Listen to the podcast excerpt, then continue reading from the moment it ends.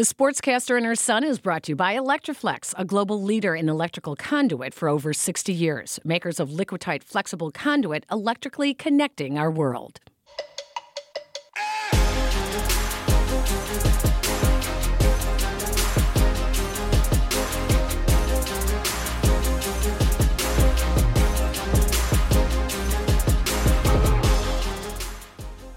Hello, everybody, and welcome into the Sportscaster and Her Son, where sports bridges the gap between the generations. I'm your host, Peggy Kusinski, 12 time Emmy Award winning sportscaster at NBC Chicago for 17 years, and I am the baby boomer. I'm Jason Conander, writer for Gojo Bruna, Fansided, um, and then in a couple weeks, I'll be a student at UT Austin.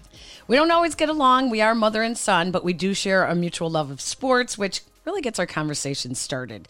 Um, sometimes even when it's early in the morning, right, Jason?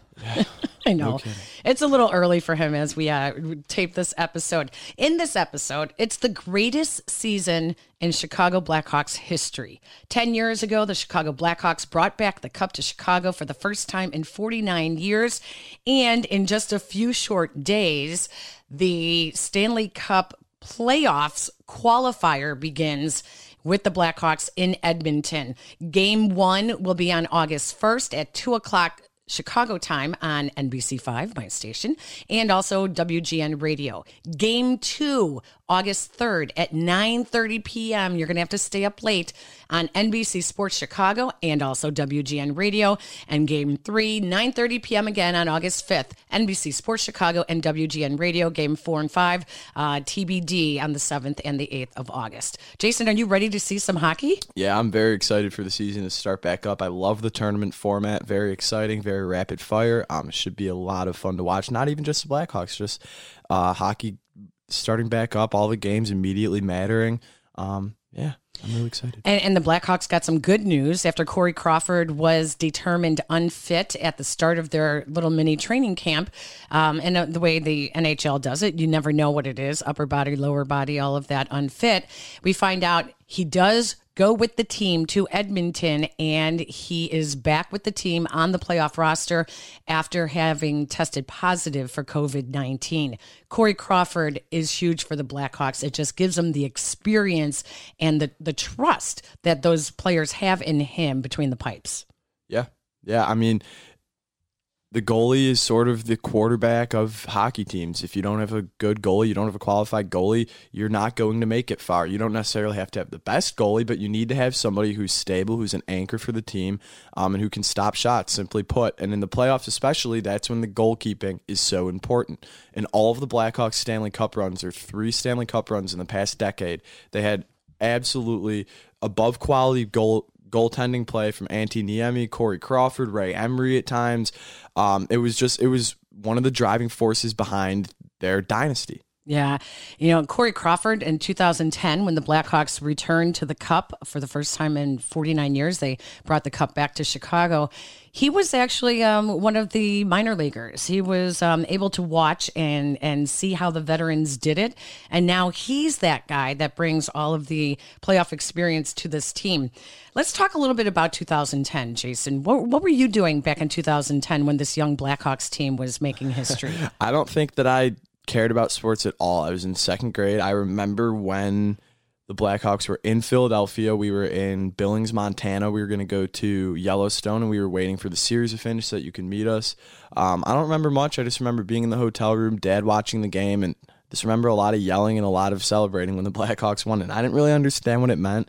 Um, but looking back now, it's cool to be able to say that I remember exactly where I was, even though I don't remember exactly what happened. Um, and that was really their last championship that I don't remember. Because you became a fan after that. It was the excitement that kind of brought you into it not not necessarily actually. It was more I, I, got back i got into baseball first and then um, that was the year when i got into baseball was the year the strike shortened season in hockey. So after the full baseball season full football season hockey season started in january that year um, and it was just so easy to piggyback on another sport starting back up especially after baseball and football were done. Um, so obviously i remember the excitement. I don't really remember the excitement in the city because I had no social media presence. I had I all I really knew was all my friends and my family and I mean, you, you only understand that much when you're seven years old anyway. But um, I I know for a fact that this was the championship that kickstarted the kind of the Blackhawks hysteria in Chicago that really drove the team to become such a prevalent dynasty in sports in the 21st century. You know what's crazy is that you don't know how irrelevant the team had become in Chicago. Not since 92 when they went to the Cup and lost um, with Roenick and Chelios did hockey even become front page at all in Chicago. No one covered the team. There was only one beat writer that used to cover the Blackhawks, and that was from the Daily Herald. Uh, TV stations didn't really cover the Blackhawks. You know, we didn't really. Uh, they weren't on free TV, so to speak. It, it, they were very irrelevant. And then came two players that were like the Magic Johnson, Larry Bird.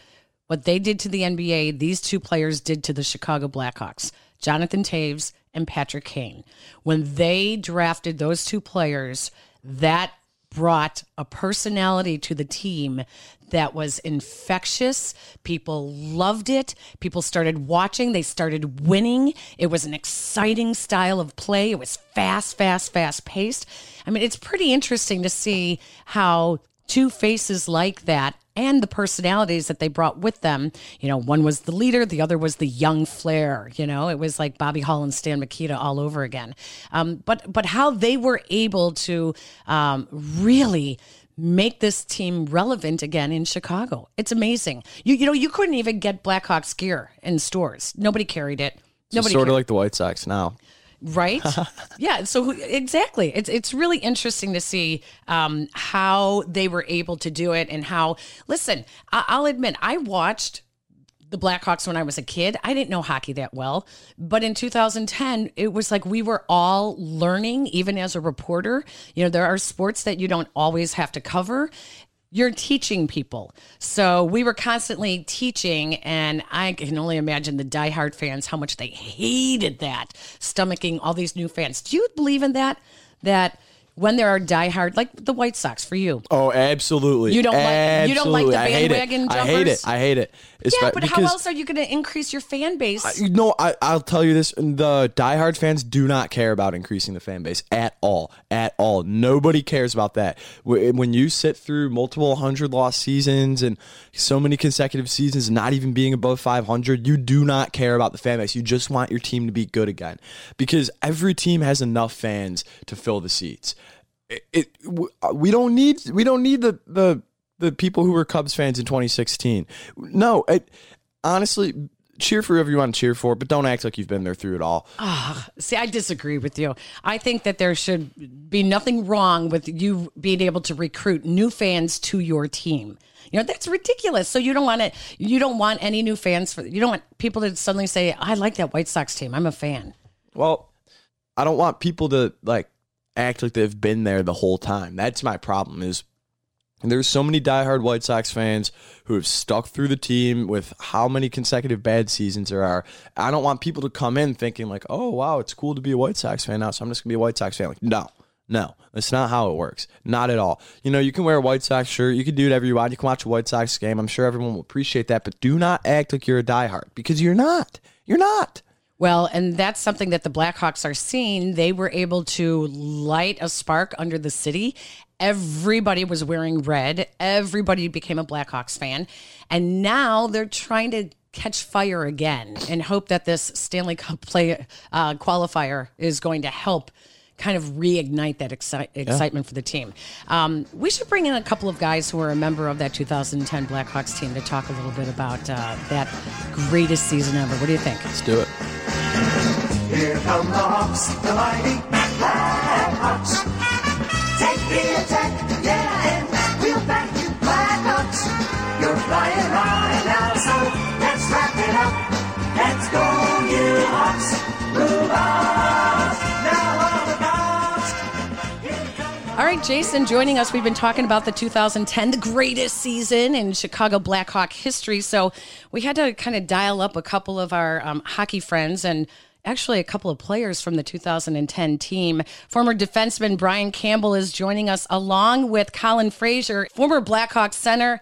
Guys, welcome to the Sportscaster and her son. And we are just reminiscing about the greatest season in Blackhawk history, 2010. Both of you guys a part of it. And um, let's start with Brian. Like, your obviously the Stanley Cup is the big, greatest memory, but when you think of the team, what comes to mind about that squad?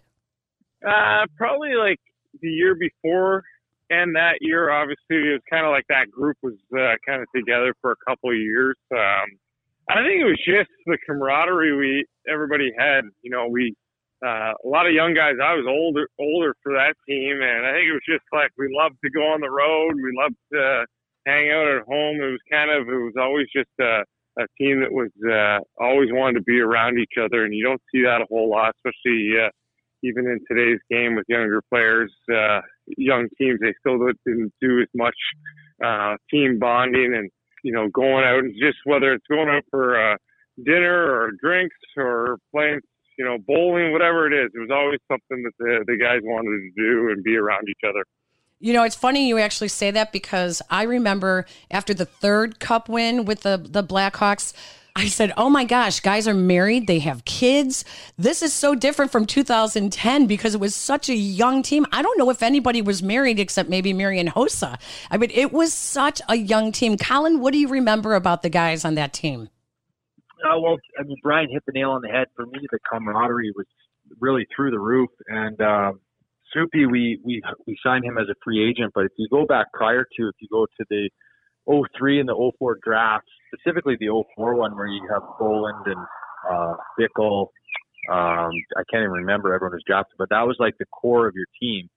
So go back to the minor leagues in Norfolk and Rockford. It was myself and Brouwer and Versteeg and Byfuglien and Bolland and Corey Crawford and all these guys. So, you, so we were friends even, you know, three or four years prior to winning it in 2010. So we kind of had this good camaraderie going for a number of years, really. And uh, I mean, Brian said it. You go whether it was beers or meals or really anything. We kind of, for whatever reason, it was a bunch of good personalities, and everyone seemed to to get along well. And we'd we'd fight like brothers too, but at the same time, we all respected each other, and everyone played hard and uh, played for each other. And I don't know, we were able to kind of throw it all together and and win the win the win the cup. I know I was only part of the 2010 Cup, but I like how you said it's the best one because that makes me feel extra special that it was better than the other two that the Blackhawks won.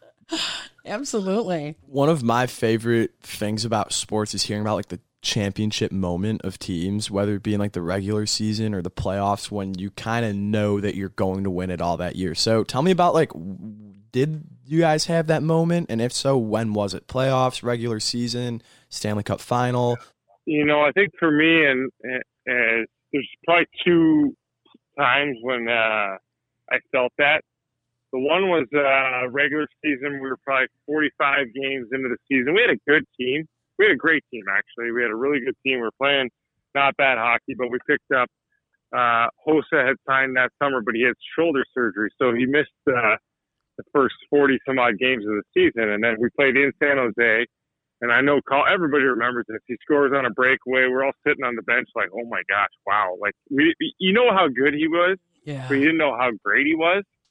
So that was that was he had two goals that game. I never remember anything about regular season really, and I remember this time when he had two goals, and uh, we were just like, you know, this is we're adding this guy to this lineup now is pretty special. And then and the other one was obviously when we beat San Jose four straight. I think they were kind of almost like the Goliath. It was like, no, this team's like they're better than us, kind of thing, and or we, we matched up well against them. But to beat them four straight was pretty crazy in my mind from how they were playing in the regular season and the playoffs, and with that kind of rolled into the uh, Stanley Cup Final Series. I don't think we played our best hockey against Philly, but we were we played good enough um, to to get the job done.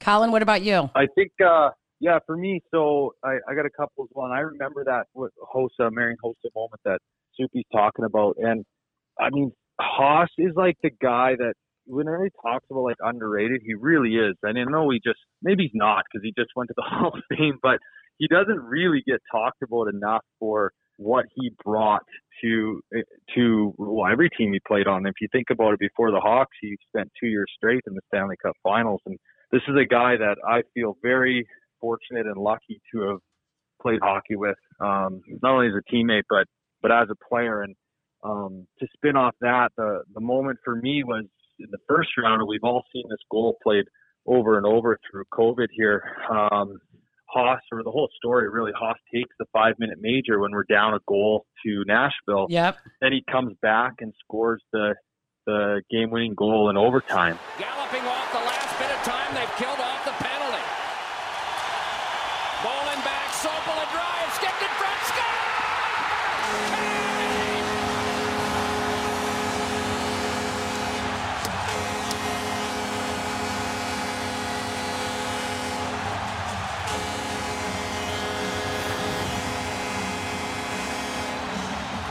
It Hossa at the side of the net. This is three games to two.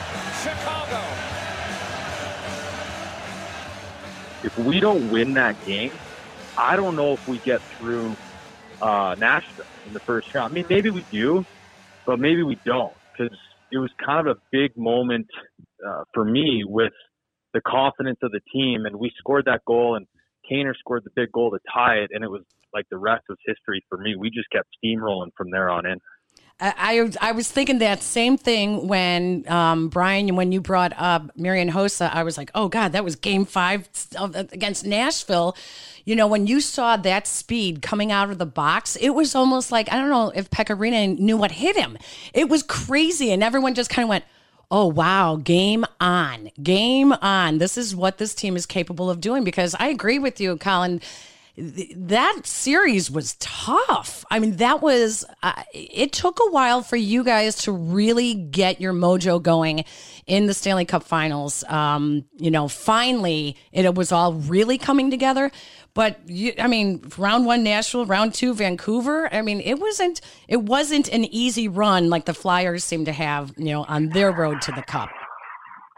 that Vancouver series is just like I don't think we would have been denied. I, I just for us to lose to those guys would have been just the worst like thing. Like just to lose to those guys, it was like it was almost in our locker room at that time. It was like there's no chance we're losing to these guys, and it was because we didn't we disliked them so much. And the uh, conversation has continued as now O'Brien, who's one of their top guys. Now Eager's going to drop the glove.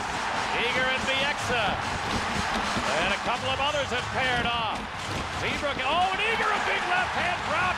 Bieksa. Bieksa looking to answer as the officials are occupied elsewhere.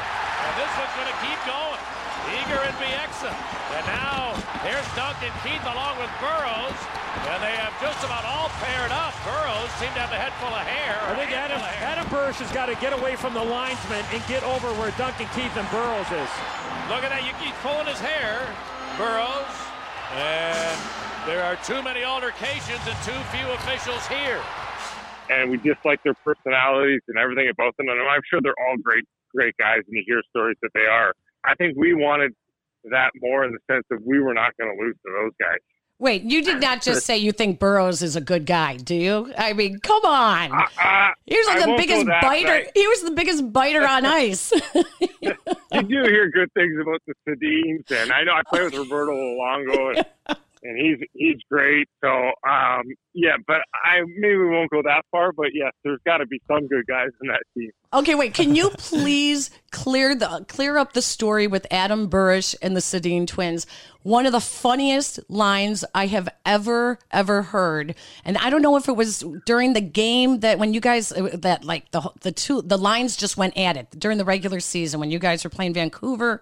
I don't know if it was during the playoffs. I can't remember, but the line when Burish has one of the Sedin twins and he says to him, "Your brother's ugly," and they're identical twins. my my wonderful line mate that I was able to uh, the joys of sitting with uh, on the bench for two seasons anyway. And he uh, first off, he's full of one-liners.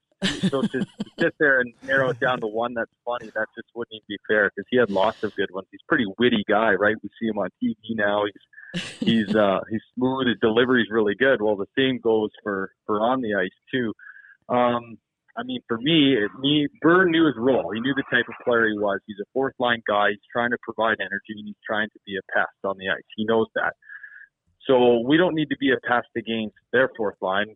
He needs to be a pest against their top players. And now the Sedins aren't really two guys to engage too much in that kind of activity, but I mean, any kind of edge or any kind of distraction or any kind of, I guess, momentum or whatever you want to call it that you can create by saying something as funny as that, or maybe not as nice, or whatever the case may be. Um, it was part of the role and part of what Burkett was really good at, and uh, you can't even limit him to one. I mean, I couldn't remember exacts of other lines, but uh, he had me laughing a few times on the bench. Oh, it was great. Like, you know, it's the the hard thing there too is like, okay, so Colin's sitting on the bench and he's got him on one side and he's probably usually had Eager on the other side. So these guys, like everybody wants a piece of those two, and Colin's like he just gets dragged into everything. So he, I'm sure there's been multiple times when he's sitting on the bench, he's like, "Oh, this next shift's gonna be a doozy. Here we go." Colin, you, you yelled a little bit, but not obviously. You, you can't yell to the extent those two did. I wasn't as tough as those guys. That was half my problem. If I opened my mouth so much, I'd get my face smashed into the ground. I mean, back then, there's, I mean, they had the extra. They had uh, uh, the Derek Dorsett. O'Brien, They had tough guys, whatever it was. So I was. uh It was nice playing with both those guys. I'll tell you that. But at the same time, I kind of picked my spots with what I was doing. Okay. okay. Point it's Boyle, 10 to go. Boyle with a shot knocked down by Madden. Another try, knocked down by Keith. Madden without a stick, it's broken. Doesn't matter. Hawks to the finals. So we talked a lot about like the chemistry within the clubhouse and the locker room. What kind of boost did the team feel from the city making it back to the Stanley Cup Finals for the first time since the '90s? you know what you see um obviously we knew blackhawks fans were great and we knew we knew they were there for lack of a better term and they started coming back the year prior uh maybe even a year and a half prior um they didn't make the playoffs i think it was 2007 but starting to make a run late um and you could see the the energy in the building and it was selling out and the, the year prior to 2010 we go to the conference finals and now you know we're really really starting to roll um first round of the playoffs, I went out for dinner. Uh, it was my my now wife and um, a bunch of us. I don't know, six, eight of us, whatever it was. It was Tazer's birthday, and we went to um, Joe's Stone Crab downtown. And nobody bothered us. Nobody says anything. But then we all get up to leave, and we got a standing ovation Oh. leaving the restaurant after having dinner, and we hadn't won yet. It was like the first round. Oh wow! His birthday's in April, I'm pretty sure. So the playoffs have just started. We're I remember feeling like this is really cool, but at the same time like really awkward. we got to get out of this restaurant because everyone's giving us a standing ovation. So it's almost like now you have to win because these people are just like they're so hungry for it and they deserved it. And then obviously winning the parade in 2010, it was I mean I was almost in tears. It was something something else to see that firsthand on the buses and who knew that there's going to be that many people down in one area. It's uh, crazy, um, and obviously fun to be a part of. The- It, it was crazy. You're- that that was. Go ahead, Brian. I say you're you're also in a little bit of a bubble too when when you're in the playoffs. You know, everybody else is having a lot of fun, and you're kind of concentrating too. So, as as, as um, Colin said, like then you figure out, oh wow, this is great. Like look at this because you're kind of in your little bubble for two months there, and not knowing too much what's kind of going on around. Obviously, you know people are excited, but uh, I it's kind of an eye opener when you uh, start getting on buses and seeing the amount of people that were there. I want to ask you about um, Toews and Kane because you, you brought up with uh, Jonathan Toews and when you guys were out to dinner and everything. Um, Colin, you were in the minors when when the Blackhawks drafted those two guys. What? Tell me the reaction first of all to you know you guys seeing these two young guys, and then when they get called up immediately, um, what it was like to watch their contributions on the ice and the effect that they had on other players at such a young age. Yeah, I think uh, obviously first overall, third overall. You know these guys are going to be good players. That's clear. I mean, they're drafted that high for a reason. What you don't know is how good they're going to be. Um, 18 year old kid, like fresh out of high school, both of them. Um, Tazer went to college, but they're so young and they make such an immediate impact on your team, and they become your two two best players or two of your best players as 18 and 19 year old kids. And I mean, there's so much that comes with that more than just producing goals. It's you know the maturity levels of kids and and uh, and those two guys obviously could could handle it. I mean, they were fun to watch. Tazer's first NHL goal, uh, I think it was against Colorado. He's undressing guys, walking through three guys and scoring the nicest goal you've ever seen, and he's 18 or 19 years old. Here's a chance and a shot by Toews, and he scores his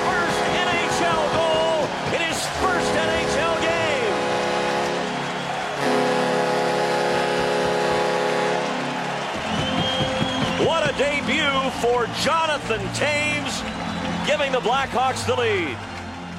we all know what Kaner's done his whole career. Really hasn't even slowed down at all. Um, again, I said it earlier with Haas. I, I feel myself special, lucky, and it's a privilege to play with with players that are are that good. And people always ask me like, what like what sets these guys apart? And guys like those guys and Haas and Duncan Keith and the list goes on. Their like will to win and their will to be the best is like through the roof, and you can't you can't touch uh, how hard they work and, and how good they want to be uh, to play at that level. They're just motivated guys, and they're motivated right from 18 years old. So let's go to the the infamous um, game winner by Kaner uh, to to capture the cup, and that brilliant pass from number fifty one. Uh, Brian set us up. Do you even remember the sequence? Went off of Coburn, on back to be taken by Campbell.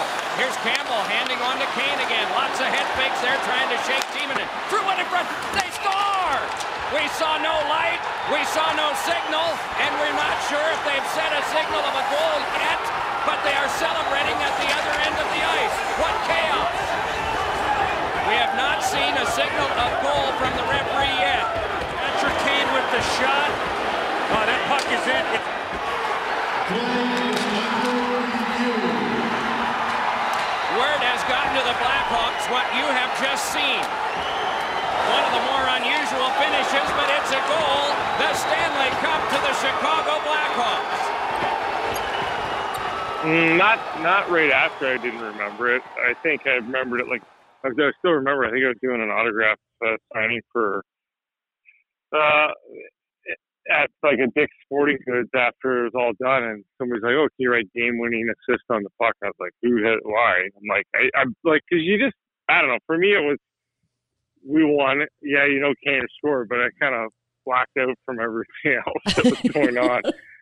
So I don't know. It was just a simple play, and Colin knows this is something that defensemen were always trying to walk the line and doing it uh, with the puck. So, um, you know, should I have shot it? Maybe, maybe it would have probably wouldn't have went in. As Colin knows how hard I shoot the puck, but uh, passing it to uh, 88 is usually a smart choice. So um, he was calling for it. He wants it.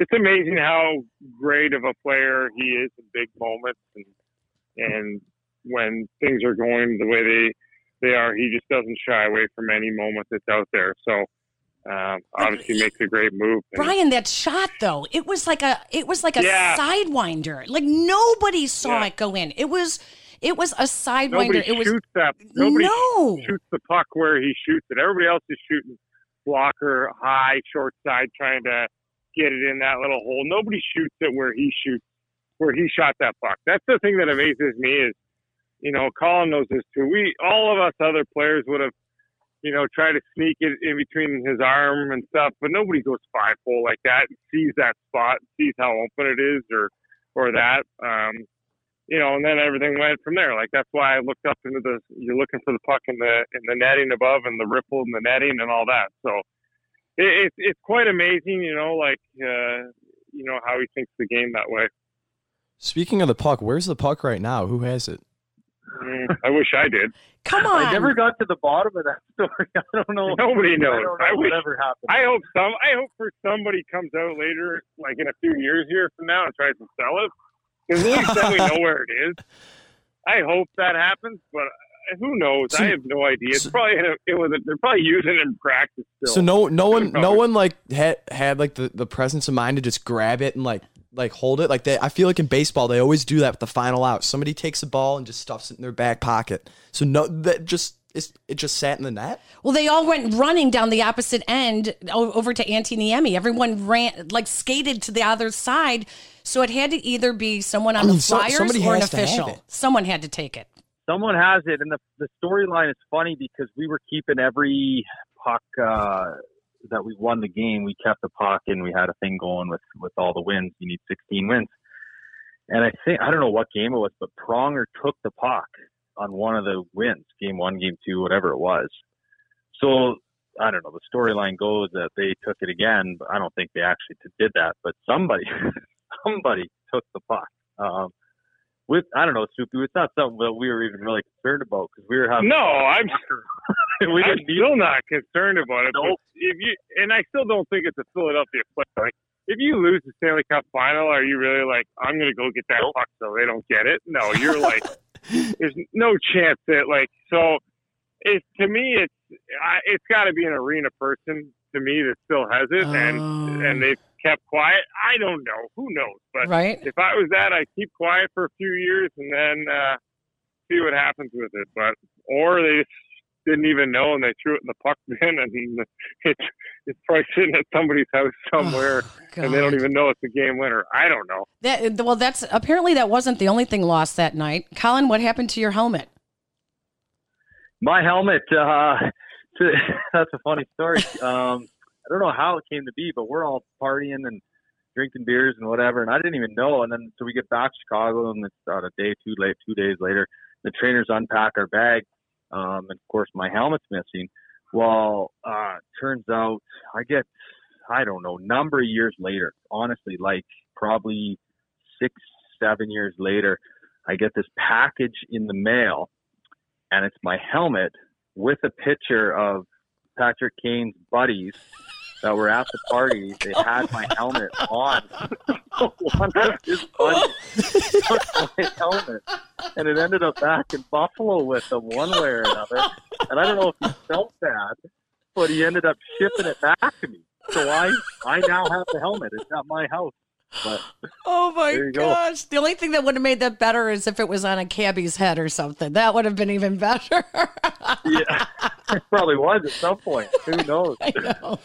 So I don't know if uh. Kaner saw these guys and was like, "What are you guys doing? Like, give the guy's helmet back." It, honestly, I wasn't concerned about it. It wasn't something that I, it really ever even crossed my mind until the package showed up, and then I had a pretty good laugh. It was pretty funny.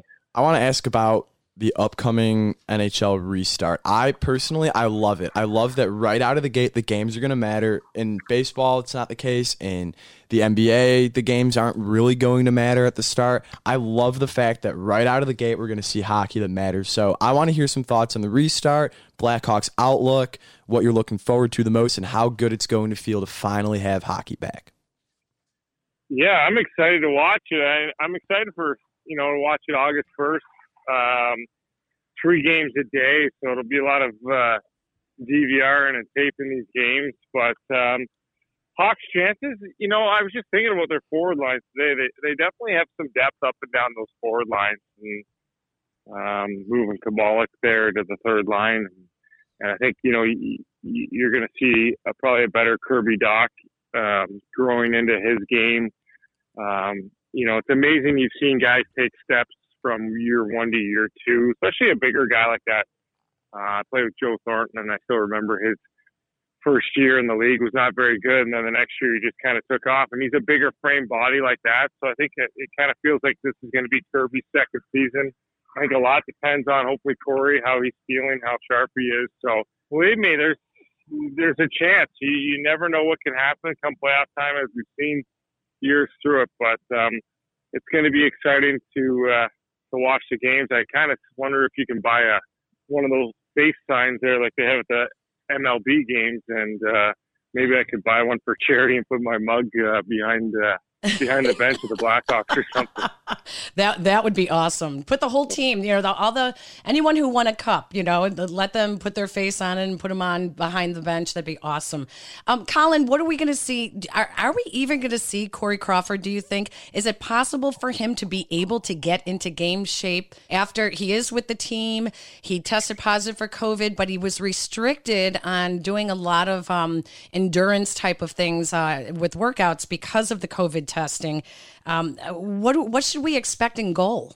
I mean, I sure hope so. I mean, these guys are competitive guys, right? So, assuming health wise, um, he's cleared by doctors, uh, he's playing. Wh- whether you're in shape or not, um, you're going and, and crossing your fingers and hope you get into shape really quickly because he's an elite goalie and you need him. So, uh, all season long, the goalies uh, played very well for the Hawks.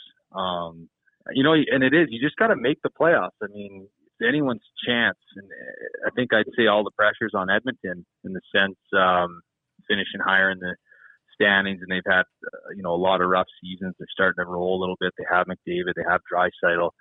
They're the ones that kind of have the pressure on them where the Hawks can just go in and play. And I think that makes it a lot easier. Um, as far as the whole setup, I, I give the NHL a lot of credit, whether you agree with playing or not. They've done such a good job, in my opinion, of their plan and the testing and the bubbles and the all the due diligence that went into the whole thing. I just I hope it works, and I, I hope it works because I'd hate to see whether that's the Hawks or any team.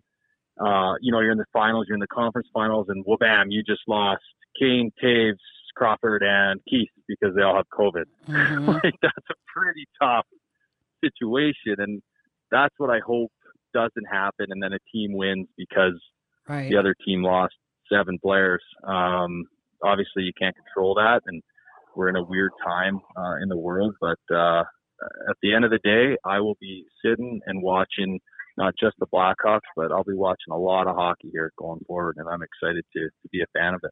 And the Blackhawks Stanley Cup qualifier begins against Edmonton August 1st, the 3rd, and the 5th. Games 4 and 5 on the 7th and the 8th. You can catch the opening game on the 1st on NBC 5 here in Chicago.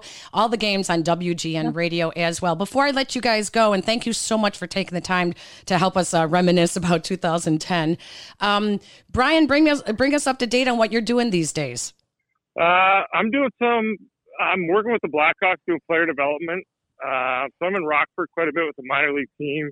Obviously, uh, things aren't uh, really happening there right now, uh, so that's a little disappointing. But um, it's been fun to help out the prospects there. I've, I've done a lot of work with uh, Adam Boqvist, which has been uh, pleasant, and and it's been nice to see how he's transitioned to the NHL. Um, you know, now working with these uh, some of these younger guys, just trying to hopefully get a couple steps uh, that I had to take extra.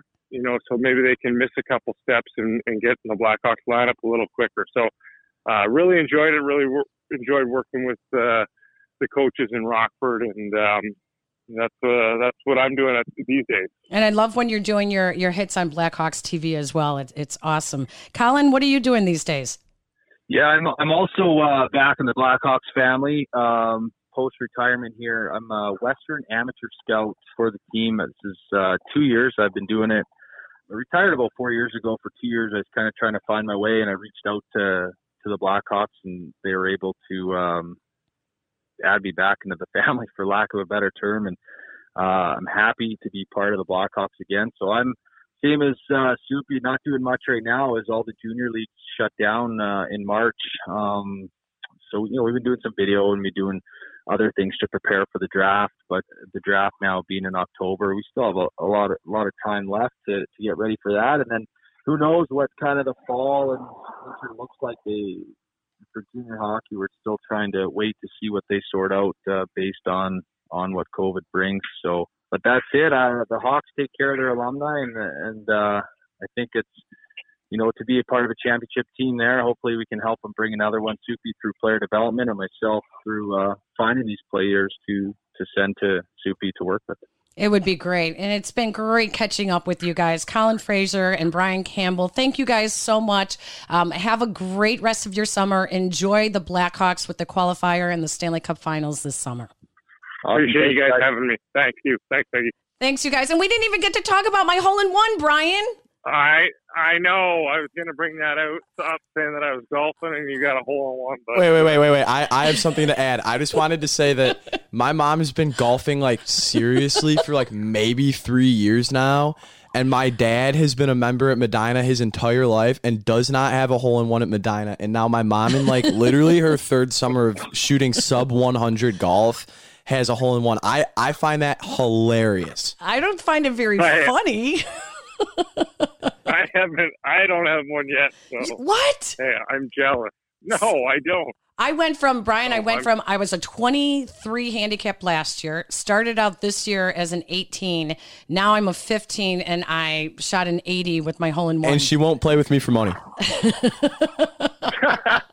I don't want to play her for money. hey, thanks you That's guys. Seriously, thank you. Have a great summer. Okay.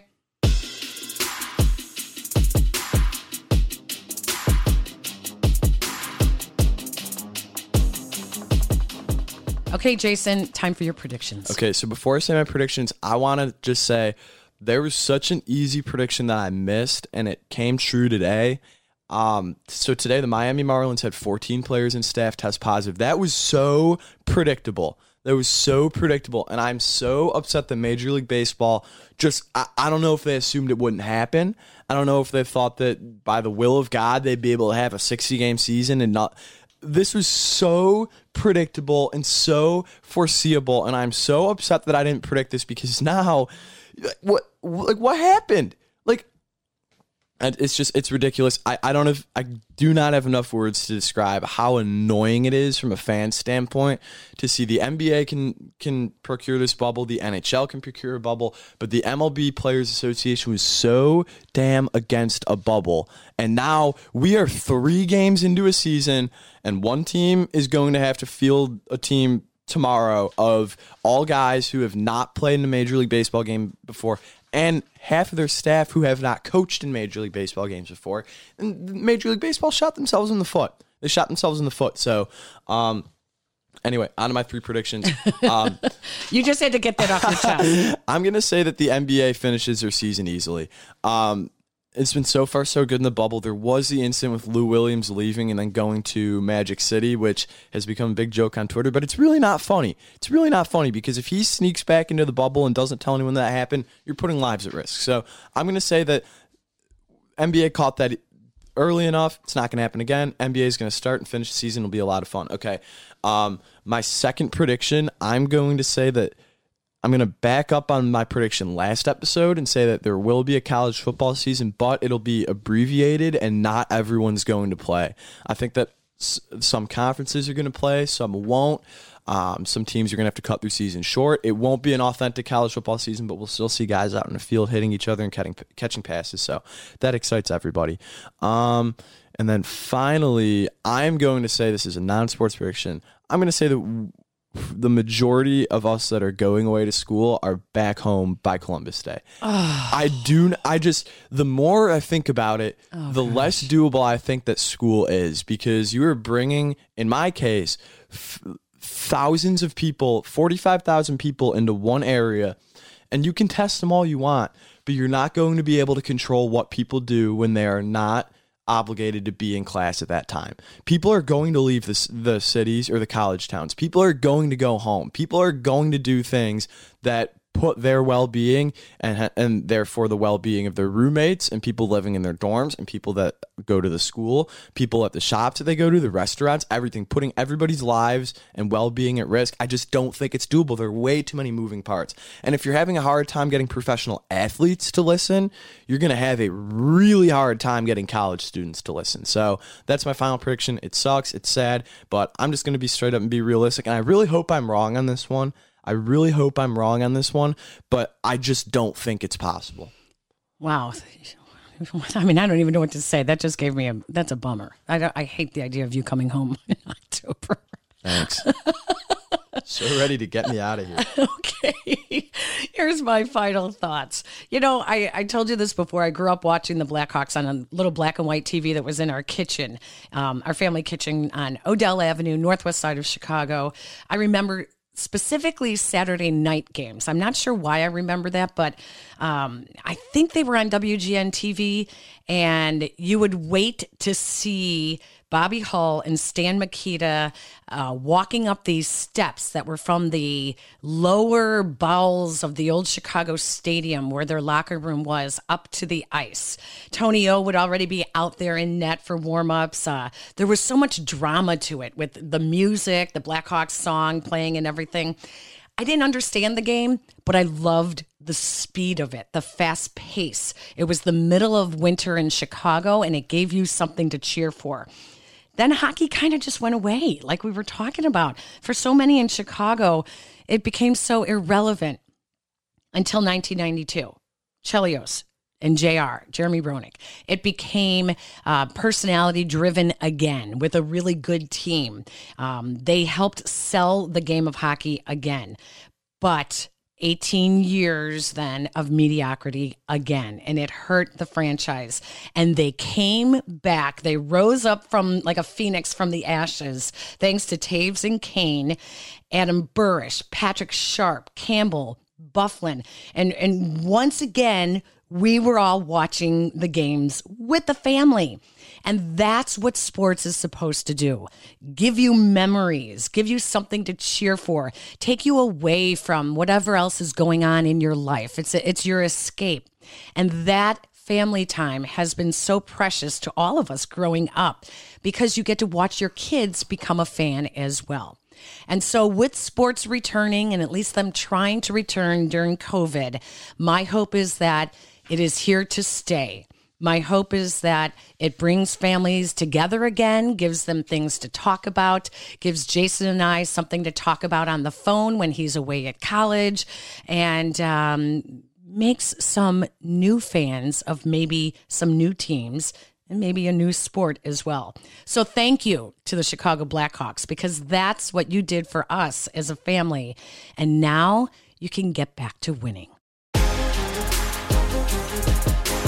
Thank you to the Chicago Blackhawks, Brian Campbell. You can find him on Twitter at bcampbell underscore 51, also on Blackhawks TV, and to Colin Fraser as well, uh, also working as a Western Amateur Scout uh, for the Blackhawks. Thank you so much for helping us look back on the greatest season ever. Thank you all for listening. Check us out on Apple Podcasts, Google, SoundCloud, Spotify, TuneIn, and wherever you listen. Reminder, if you love this show, please leave us a review. Go to ratethispodcast.com slash sportscaster and follow the simple instructions. And don't forget to tune into the Blackhawks qualifier uh, with the Stanley Cup against Edmonton beginning August 1st, 2 o'clock on NBC5 in Chicago. WGN Radio will carry all of the games. Game 2 is on August 3rd, Game 3 on August 5th, and Game 4 and 5 if needed on the 7th and the 8th. NBC Sports Chicago and WGN Radio will carry Games 2 and 3, and the rest will be determined. Go Blackhawks, and thank you for joining us, everyone. Let's go Hawks. Thank you. The Sportscaster and Her Son is brought to you by Electri-Flex, a global leader in electrical conduit for over 60 years. Makers of Liquatite flexible conduit, electrically connecting our world. Here they come, moving, weaving, flying high and throwing spray. Blades, flashing sticks, crashing, trying for the play.